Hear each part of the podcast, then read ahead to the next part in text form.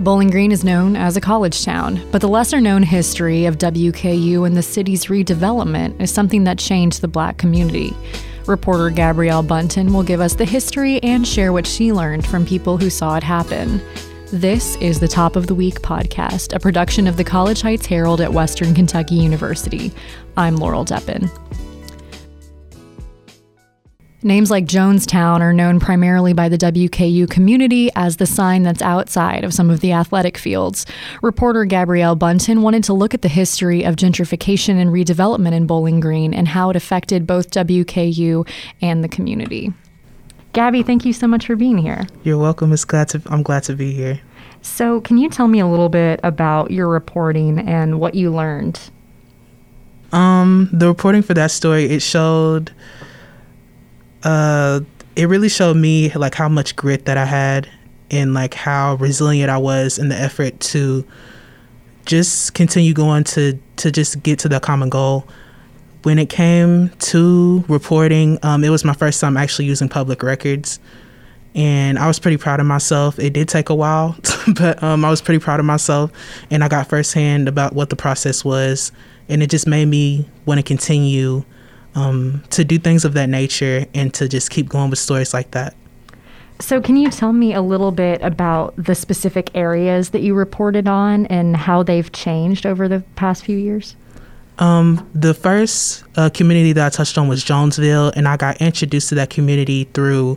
Um, it was a event happening here on campus with the honors college and was a couple of honors students who done it, and it was my first time hearing about it. And then I had covered another story. It was about like the name changes of the buildings. And then a person who lived in Jonesville, Angela Townsend, she actually reached out to me. She's included in the story as well. And she was just talking about um, her time there and all the documents she had. And at first, um, I was pretty hesitant about doing it because I didn't know how to approach the issue. And then finally, it was a talk about my sister with about gentrification in Bowling Green, and it was something that I I seen the changes, but like I really didn't put a name to it. I wasn't paying attention. And then during that conversation, she had mentioned uh, Shake Rag, and that was something that I covered before. Once again, I wasn't really thinking about it. I'm just like, oh, really?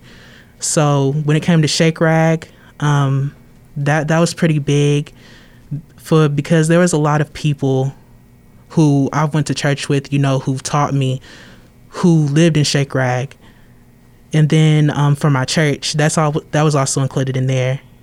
And when they talked about the old Seventh Street, um, I just thought it was just it was sort of like a myth, you know, just how they were describing it. And then when I finally just put it into words and sat down and actually listened, and to see everything for what it was, um, I was pretty shocked, pretty shocked. And then again, with Felicia Bland and her situation, and about um, that entire thing, I thought that was pretty shocking as well. Just like how many times the city has done that, and how many times, just how many times that has happened, and not people really not noticing what's going on, you know. But yeah. So, can you kind of tell us a little bit about um, what this project was? Like, I believe it was called the Urban Renewal Project. Mm-hmm. Can you the, tell us a little bit about that? The Urban Renewal Project was um, a project for WKU to expand. So upon that expansion, you know, Jonesville, where Jonesville used to be, was where now WKU sporting facilities are.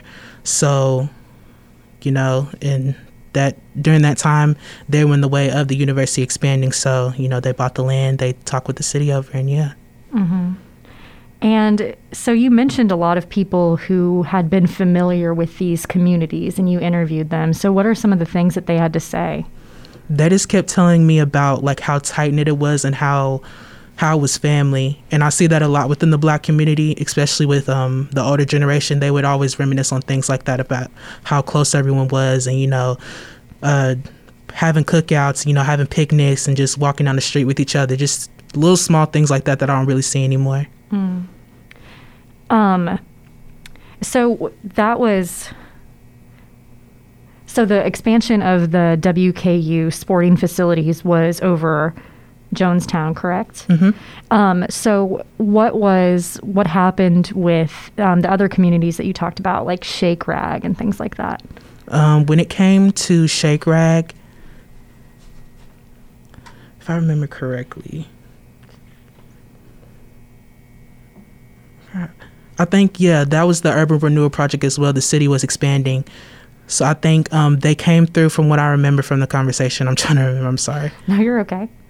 I think it's the same thing that they done with Jonesville. They bought out the land, and from what they tell residents, it was supposed to be something else, but then it actually turned out to be the medical center and like just the hospital and everything right there. When it came to the church, that at first, I think, okay, when it came to the church, that is when the city was planning to build the Hot Rod Stadium, the baseball stadium. And the church was there along with like several other houses from what I was told. And they just came through and they they had knew about the situation beforehand so they went ahead and just started looking for other places.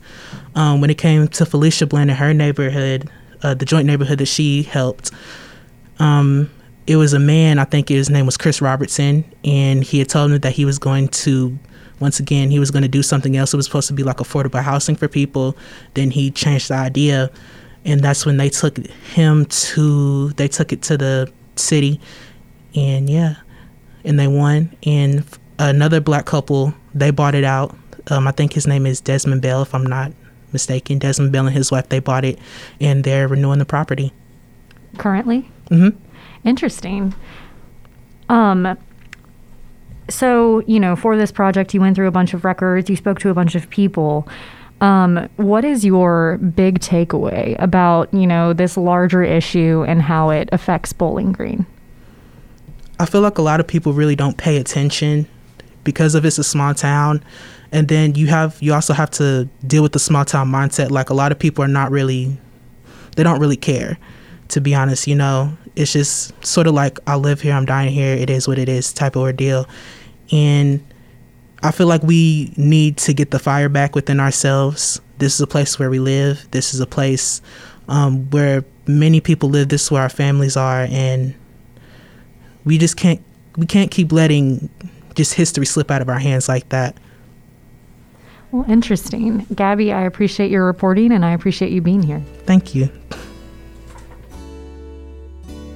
That's it for this week's podcast. For more news, you can find the Herald in your email inbox every weekday by subscribing to our newsletter at wkuherald.com/newsletter.